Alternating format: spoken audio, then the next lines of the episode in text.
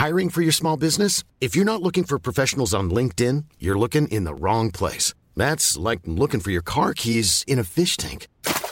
LinkedIn helps you hire professionals you can't find anywhere else, even those who aren't actively searching for a new job but might be open to the perfect role. In a given month, over 70% of LinkedIn users don't even visit other leading job sites. So start looking in the right place. With LinkedIn, you can hire professionals like a professional. Post your free job on linkedin.com slash people today.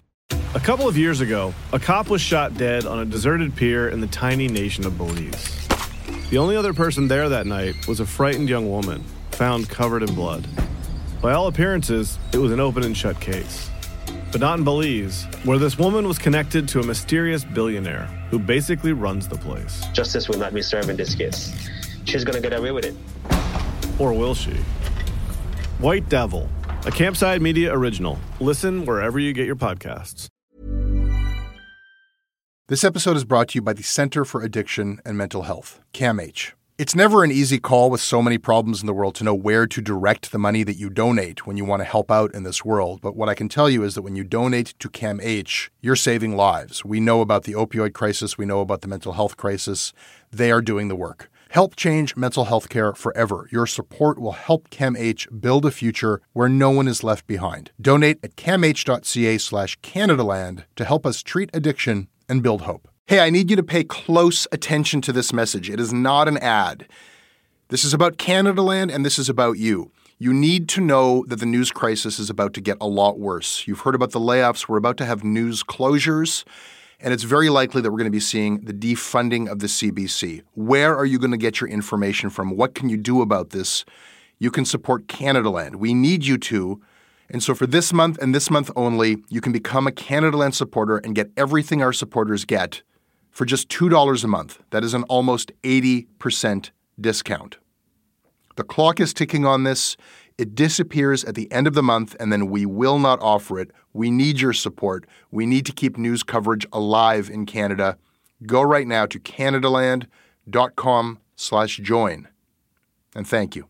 Hey, so we're reaching the end of our annual crowdfunding campaign, and you have heard me make the case for supporting us every way that I that I can. I've talked about everything that we have done the past year that I feel makes us worth your support. I, have talked about everything we want to do if we get your support. I've talked about the greater role of journalism in society and why it needs to be supported. I've thrown everything I can at you. And if you're still hearing this right now, there's a good chance that none of that worked.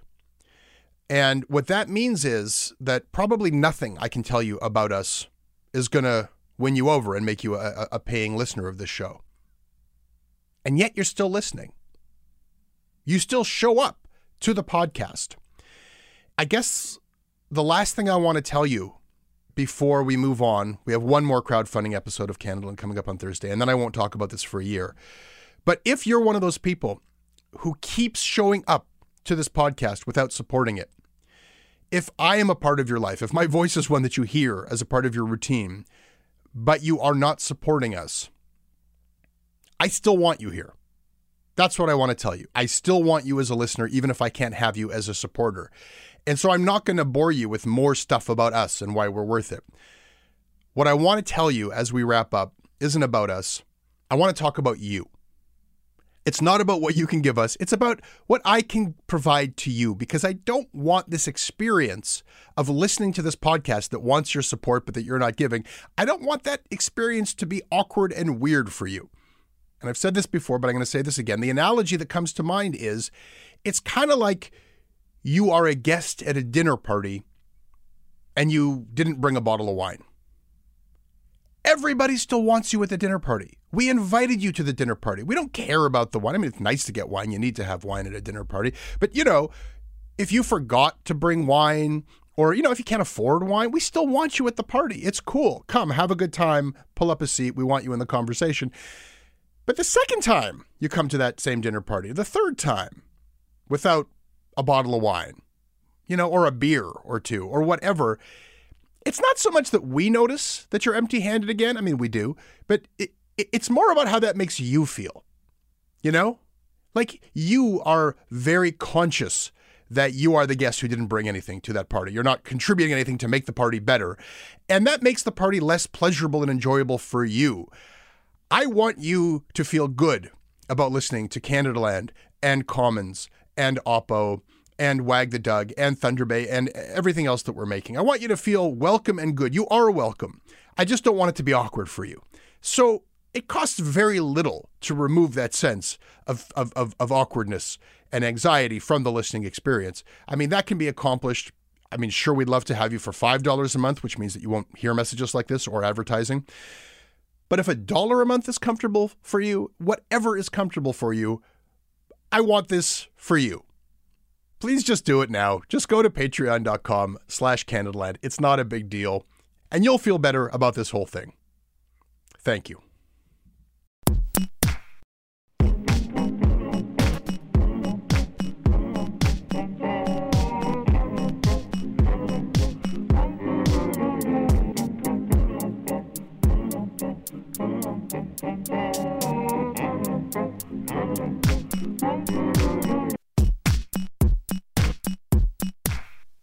It is a journalist's duty to avoid harming the people whose stories they are trying to tell. A journalist has power, responsibility, and must be held accountable when fueling stereotypes in their reporting. Newsrooms and editors are equally responsible for the content they publish. Those are the words of the Native American Journalists Association in their public denunciation of a New York Times article about the Inuit community of Cape Dorset, Nunavut. The article was written by Catherine Porter, the Canada bureau chief of the New York Times. It ran last month under the headline Drawn from Poverty Art was supposed to save Canada's Inuit. It hasn't. The Native American Journalists Association, NAJA, described the article as follows Porter's story sets out to explain how Cape Dorset, a tiny island below the Arctic Circle, churns out so many artists and uses Inuk artist Ooloosie Saila to weave a story laced with cliches. It hits on alcohol, poverty, drugs, sexual assault, unemployment, addiction, violence, suicide, poor education, domestic abuse, teenage pregnancy, and welfare. Some sources who shared their stories expressed concerns online, including one woman who says she was left feeling gutted, wishing she had never let Porter into her house. Now, Catherine Porter, who, who you've heard interviewed on this show before, she did not directly respond to our requests for an interview. And she has yet to respond to any of the public criticism her work has faced from NAJA or from elsewhere. Instead, she passed our request on to the Director of Communications for the New York Times, who sent us the following statement.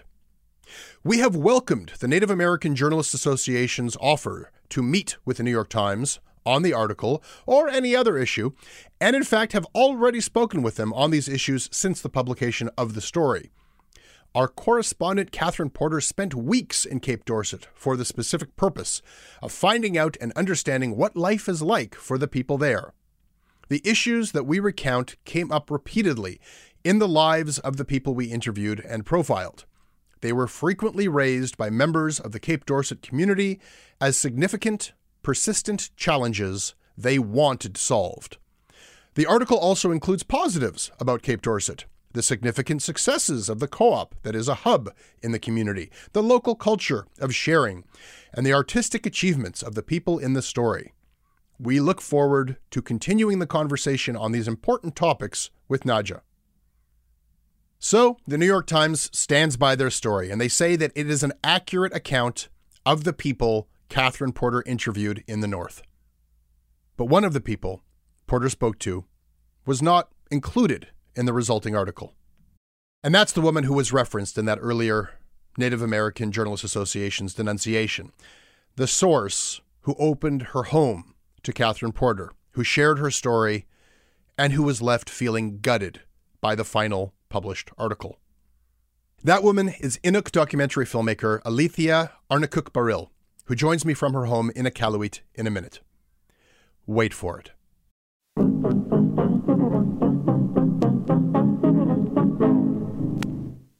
This episode of Canadaland is brought to you by Jonathan Moore, Elise Chenier, Thomas Wilson, Michael Boyle, Craig Fisher, Ryan Shepard, Gabrielle Given, and Kara Brideau.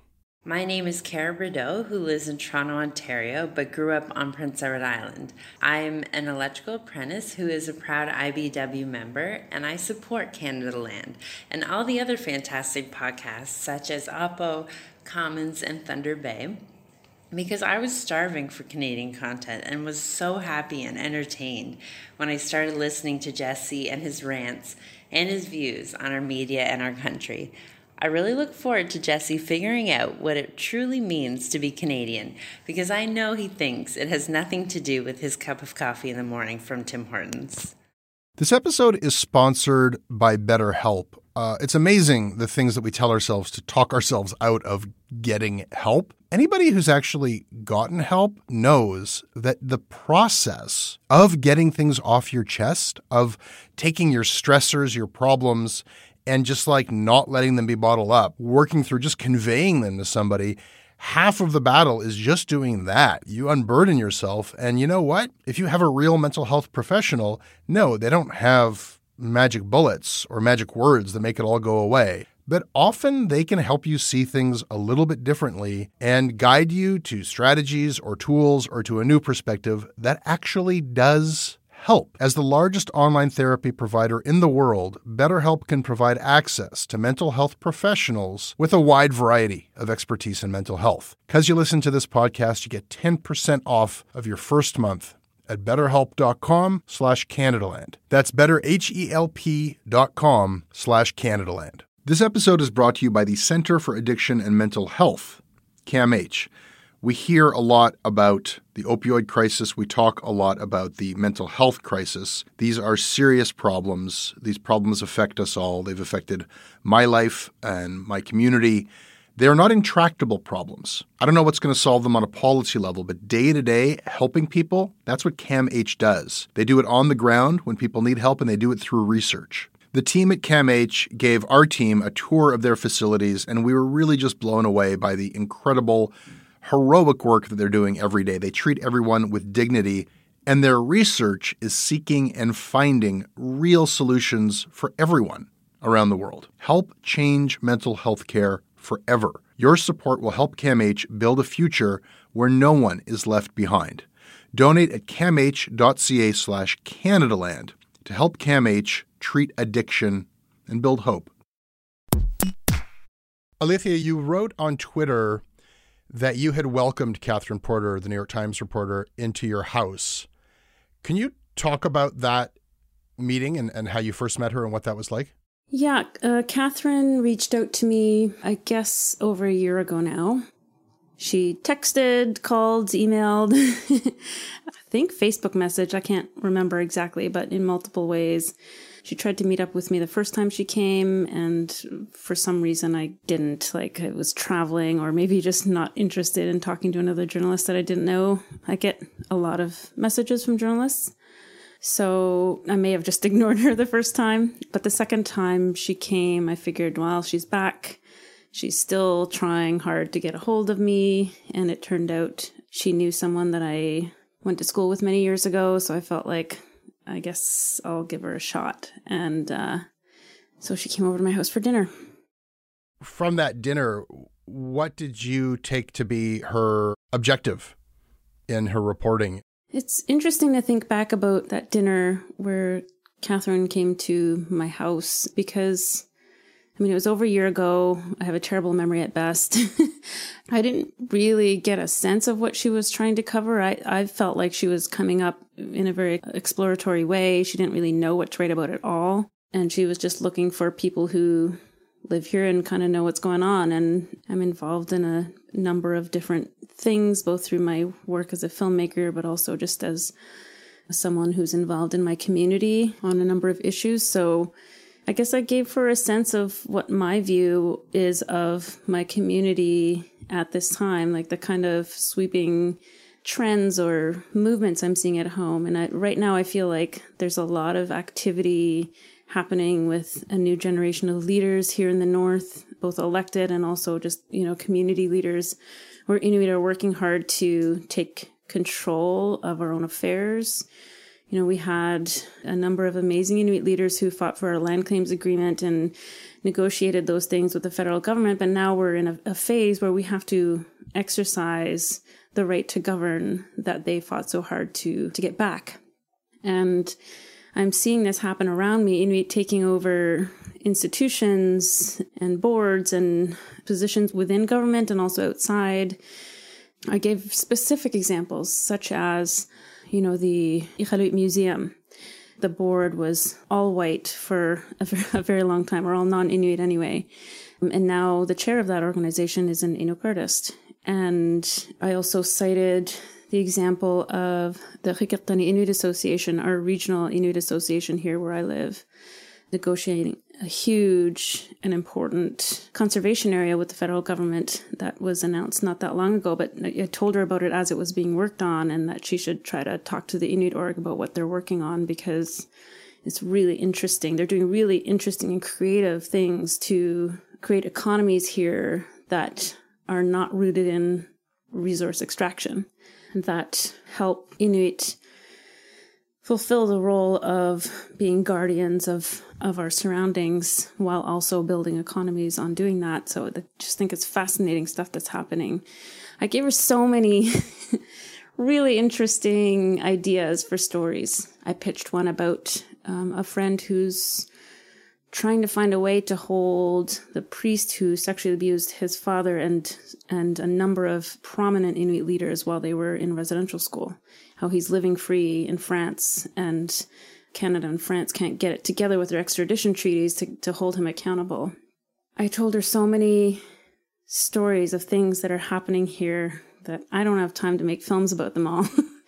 Kills me. And, and so just the thought of somebody with the platform that she has doing a story and some of those things was really exciting to me. So when I saw the piece come out, I was truly stunned I wasn't stunned that a piece like this could be written because I've seen it before many, many times. I've seen so many outsiders come in and leave and tell tragic stories with no context that are just really frustrating.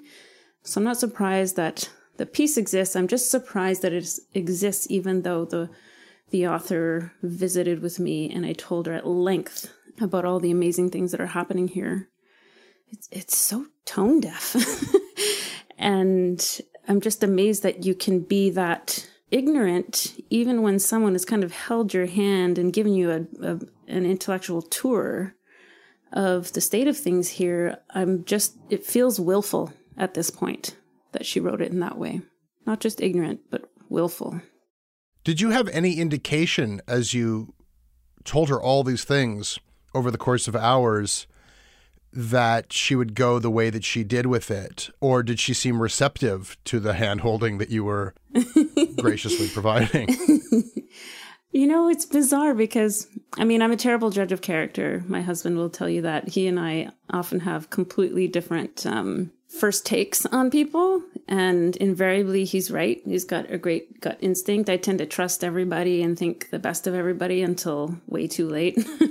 and when the piece came out, I read it and I was fuming, and then I remembered that it was the woman who visited me. It did. I I didn't realize it right away. I just read it, saw the name, and thought it looked familiar, and thought it maybe I read something by her before. And then I looked back through my emails and and saw one from her actually recently saying the piece finally came out. I can't wait for you to read it. And I didn't I didn't see that email. Like I saw the piece first and I realized it was the woman who had vi- visited me, and it all, all, the memory came flooding back, and I was horrified. And and I showed the article to my husband, and he said, "Oh, I'm not surprised. She seemed to focus when you said anything about anything negative."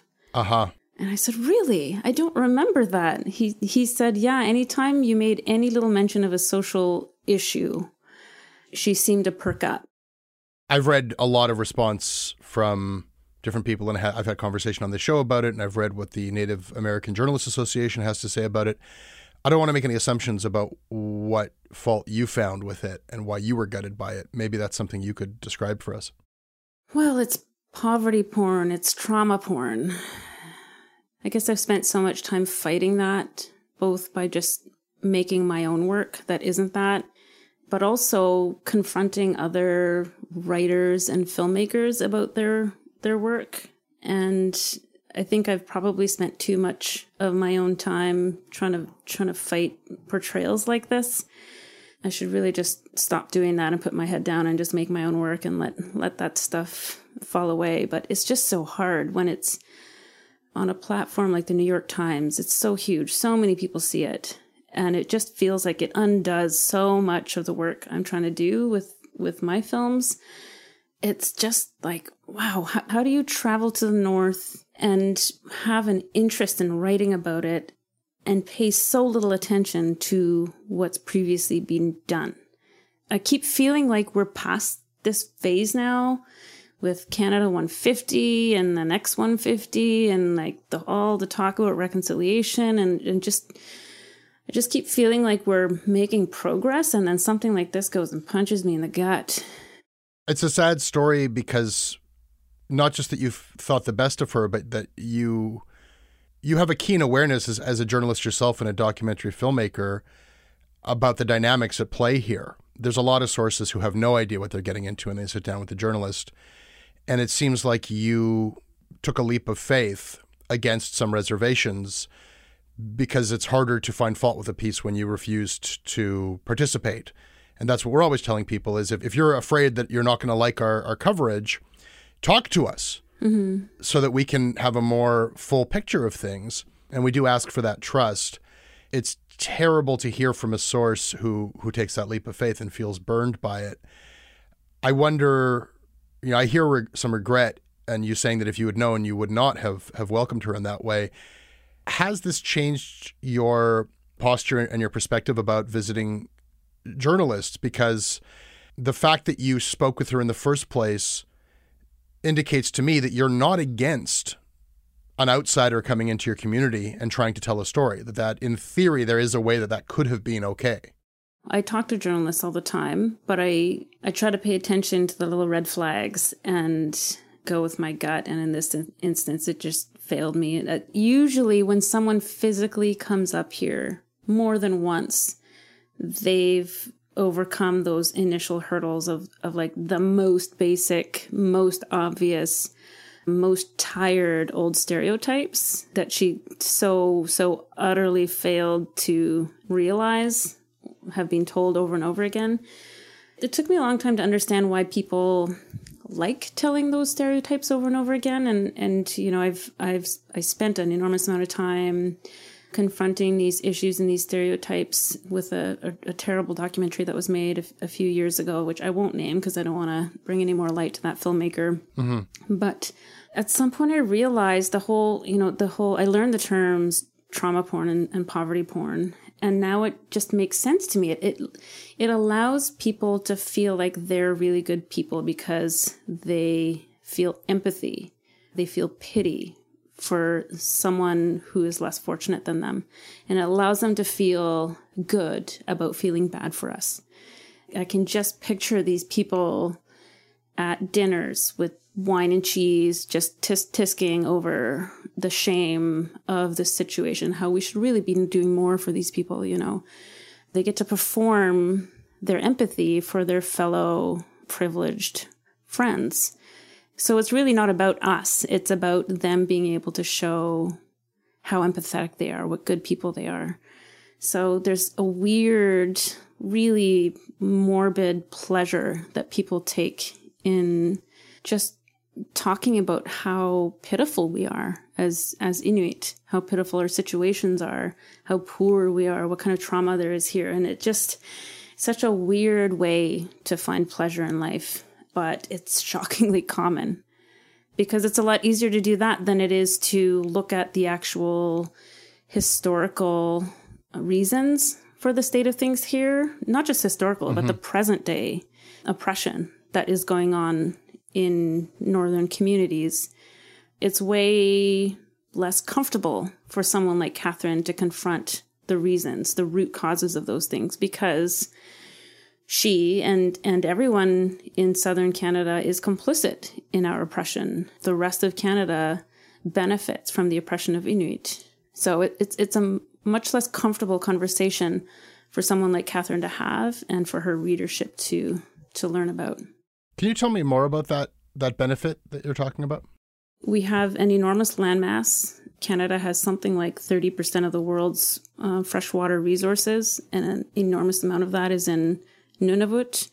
The sovereignty over the North alone brings Canada and the United States security, with the distant early warning system being implemented across the North in the 1950s.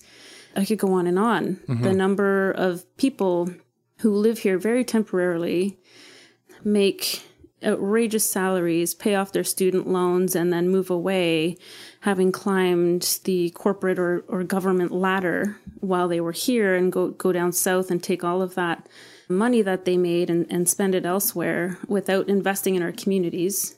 You know, the ruling class here in Nunavut is is white. It's certainly non Inuk and it's mostly white and in a territory where 85% of the population is Inuit, that's outrageous.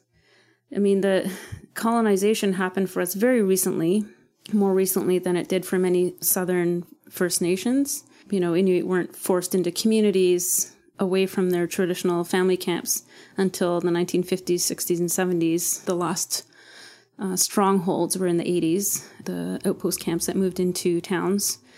So, you know, it's it's very recent and it was done so that Inuit could be considered Canadians and therefore help the, the government claim sovereignty over the Arctic for national security as well as all the resources. And I mean, still, like Baffinland Iron Mine is trying to expand their operations in this region right now as we speak. And they're trying to sneak through higher quantities being exported without going through the proper assessments and approvals. But exporting more from Baffinland Iron Mine would mean more ships coming through, which affects the animals, the whale calving grounds, the walrus calving grounds, and all that, the communities that live around there and, and eat off of those lands. So there's, you know, it's not just the, the sovereignty and, and defense, security for Canada and the United States that comes from here, but it, it's also tangible things like iron and gold and diamonds and all that. So,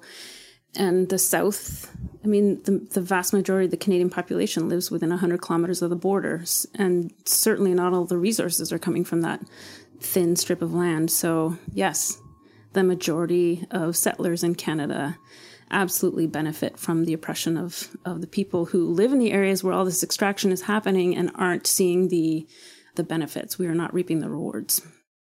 I appreciate you taking me through that. I, I, I should know more about that than I do, but I don't.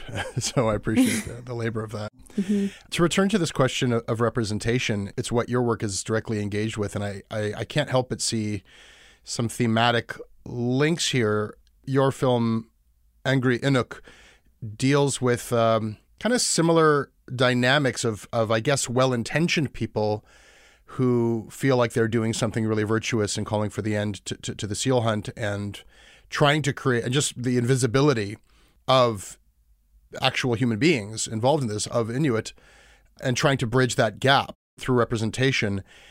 I want to talk with you about that, but I also just feel like, you know, you brought up something earlier about just how this is the New York Times, the disparity of platform. You make a critically acclaimed documentary for the NFB. It was seen by a lot of people it's not the New York Times. No. This podcast is certainly not the, the New York Times. The power that is wielded there, I think that some people, everyone can relate to not wanting something negative written about you in the New York Times. Nobody wants that. Mm-hmm. But the harm that's done is something that I'm not sure people fully understand. So, so there was an article that you don't like. You know, it, it didn't tell the story of, of empowerment and self determination that you were suggesting. It told a different story of other things that that, uh, that, that you object to. What's the big deal? What's the harm?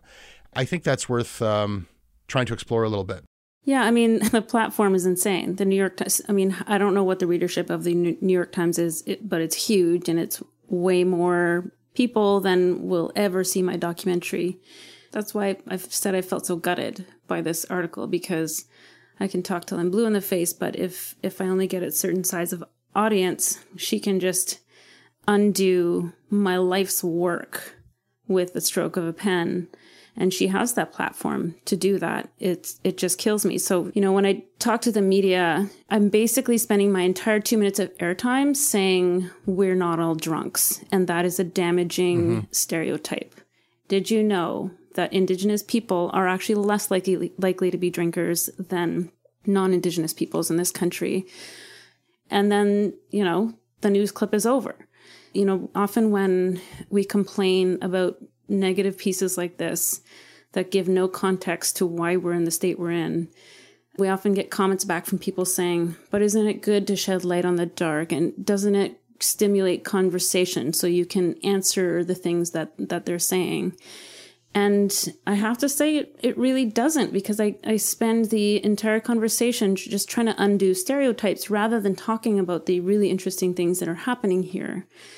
And I'm just so ready to move past saying I'm not a drunk. I have more to say that than that. And when pieces like this are put out, that's the position that it puts us in. This has been going on for such a long time. You make feature length documentaries. I was taught in my university documentary class that the first documentary ever was a film called Nanook of the North by uh, Robert Flaherty in 1922. Yeah. And so these issues of representation are, are like literally at the birth of this medium. Was this film that I think is still celebrated in, in many respects, but it's a film that we know is filled with outright fraud.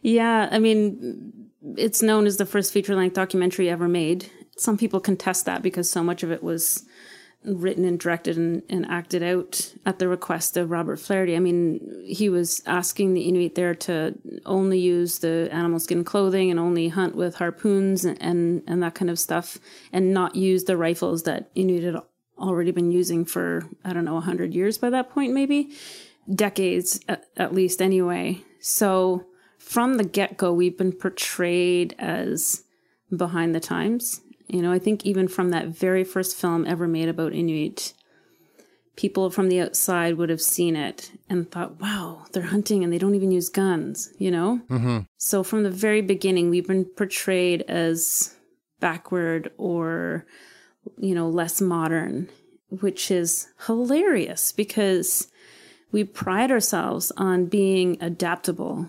It's, it's how we've survived for millennia in the Arctic the second you show an Inuk something that's cooler, smarter, more efficient, um, I guarantee you it's ad- it's adopted so quickly. People, you know, were really unromantic about uh, about things. When there's a smarter way to do something, we'll switch. Yeah. It just so happens that there are lots of traditional skills and lots of traditional knowledge that is still the smartest way to do things. So yes, and and, and we've also been forcibly separated from a lot of our knowledge, you know, the way traditional knowledge is taught. So, of course, right now we have a big fascination with the past and how things were done in the past because we need to relearn all of that and reassess what's smart for now, what makes sense for now. Um, and these decisions were taken away from us um, throughout the 50s and 60s through to today and so we're of course we're we're in a phase in our society where we're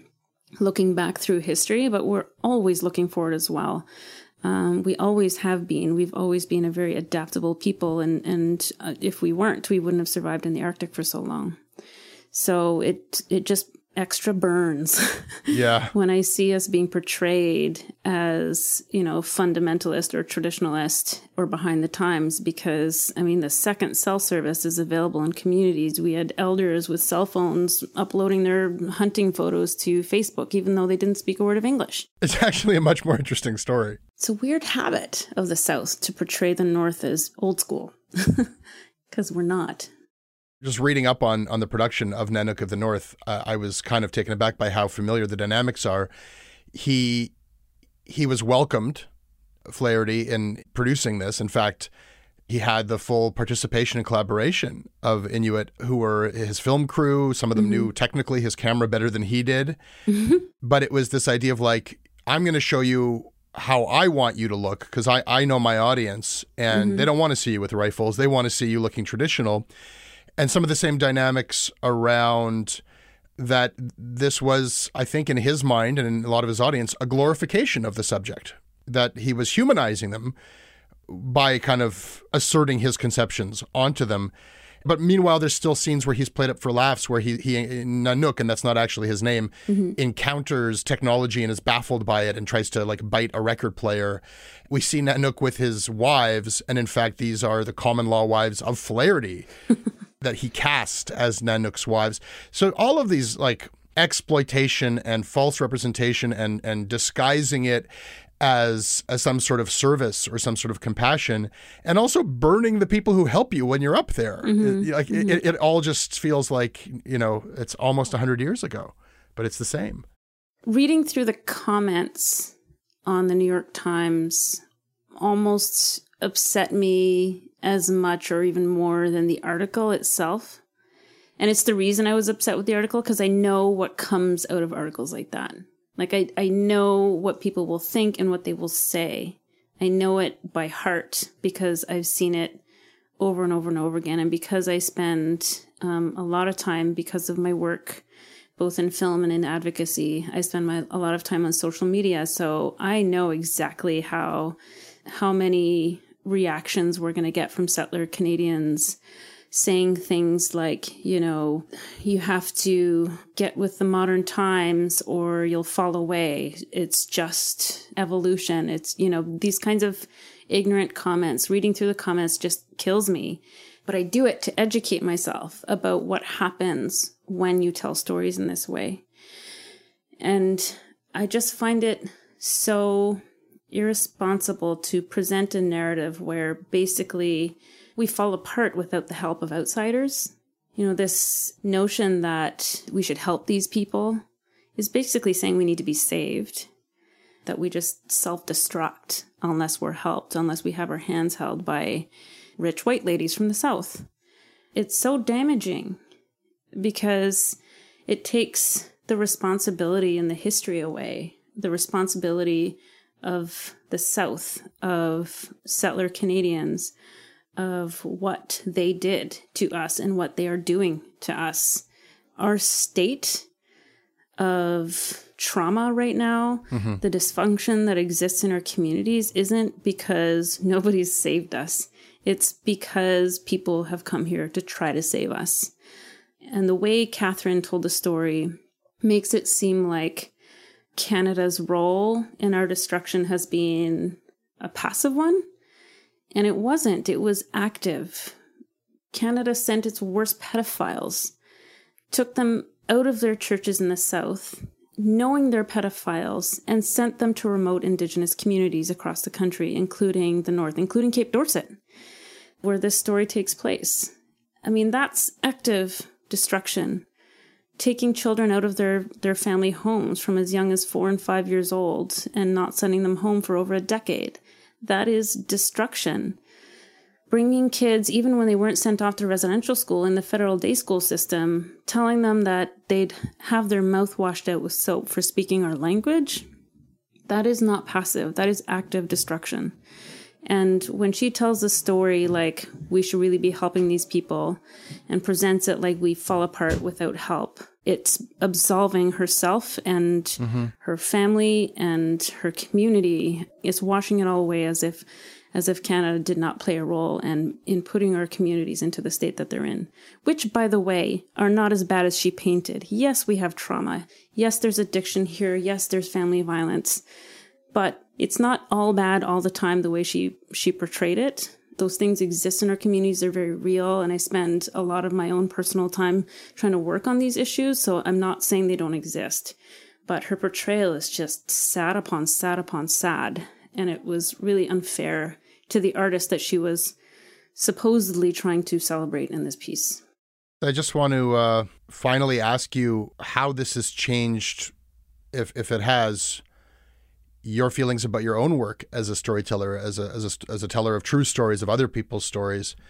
Flaherty, in defending his work, because his work was controversial within his lifetime, the director of Nanook of the North, he said something that kind of shot out at me. I guess maybe I was struck by how much I related to it. He said, one often has to distort a thing in order to catch its true spirit. Mm-hmm. That feels like a confession, and yet I, I mm-hmm. kind of know what he means. I, I, I wonder if you have any thoughts about that. I agree with that. I mean, I don't know about distorting. Distorting is kind of a strong word. Yeah. But I, as an artist and as a storyteller, and and just hearing that statement in isolation, I don't disagree with it. Sometimes you have to exaggerate one thing, or or not really exaggerate, because with documentary, it's more like you're choosing what you decide to film. You're choosing how to edit something. Like editing has such a strong impact on, on how a story is told. You could take the exact same footage with 10 different filmmakers and editors and come up with completely different stories. Sure. So the idea of impartiality when it comes to the form of documentary is, is kind of not a real thing. And even within journalism, I mean, of course, the objective is to be as impartial as possible, but the reality is everyone comes from a perspective and the media has been very, very much um, a male and white dominated field in North America for a long time. And people have come to think of that as, as normal and unbiased, but it's not. It is absolutely biased. Everyone comes with their own biases. So everything is slanted in one way or another. And you choose to portray things in a way that feels truthful and, and right to you. And that's why it's so important to have different perspectives in media because when it's it's been white men telling our stories for so so long no wonder it's been the same damn story being told over and over again about us. Alethea thank you so much for chatting with me today. Thanks for giving me more than two minutes of airtime to say i'm not a drunk. Quick update to this story.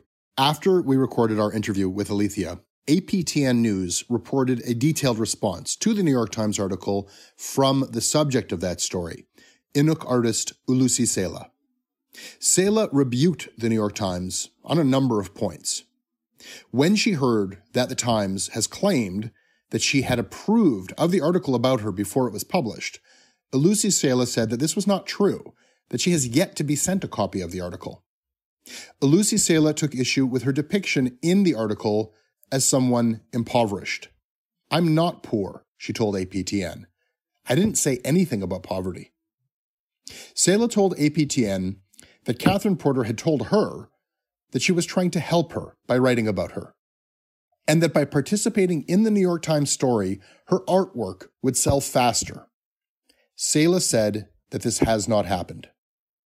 Looking back on her experience participating in the New York Times story, Ooloosie Saila said, I learned a lot what I say and what not to say.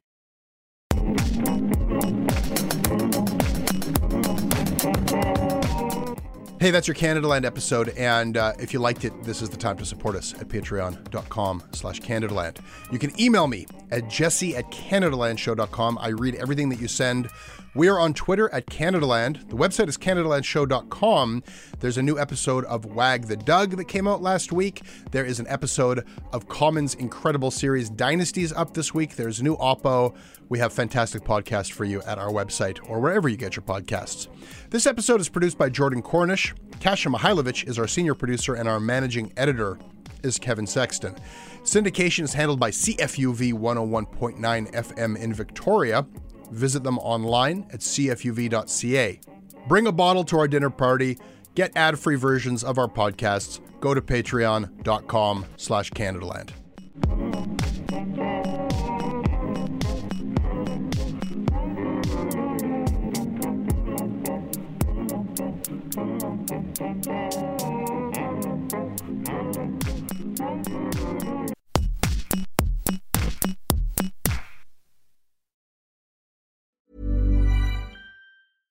A couple of years ago, a cop was shot dead on a deserted pier in the tiny nation of Belize. The only other person there that night was a frightened young woman, found covered in blood. By all appearances, it was an open and shut case. But not in Belize, where this woman was connected to a mysterious billionaire who basically runs the place. Justice will not be served in this case. She's gonna get away with it. Or will she? White Devil, a Campside Media original. Listen wherever you get your podcasts.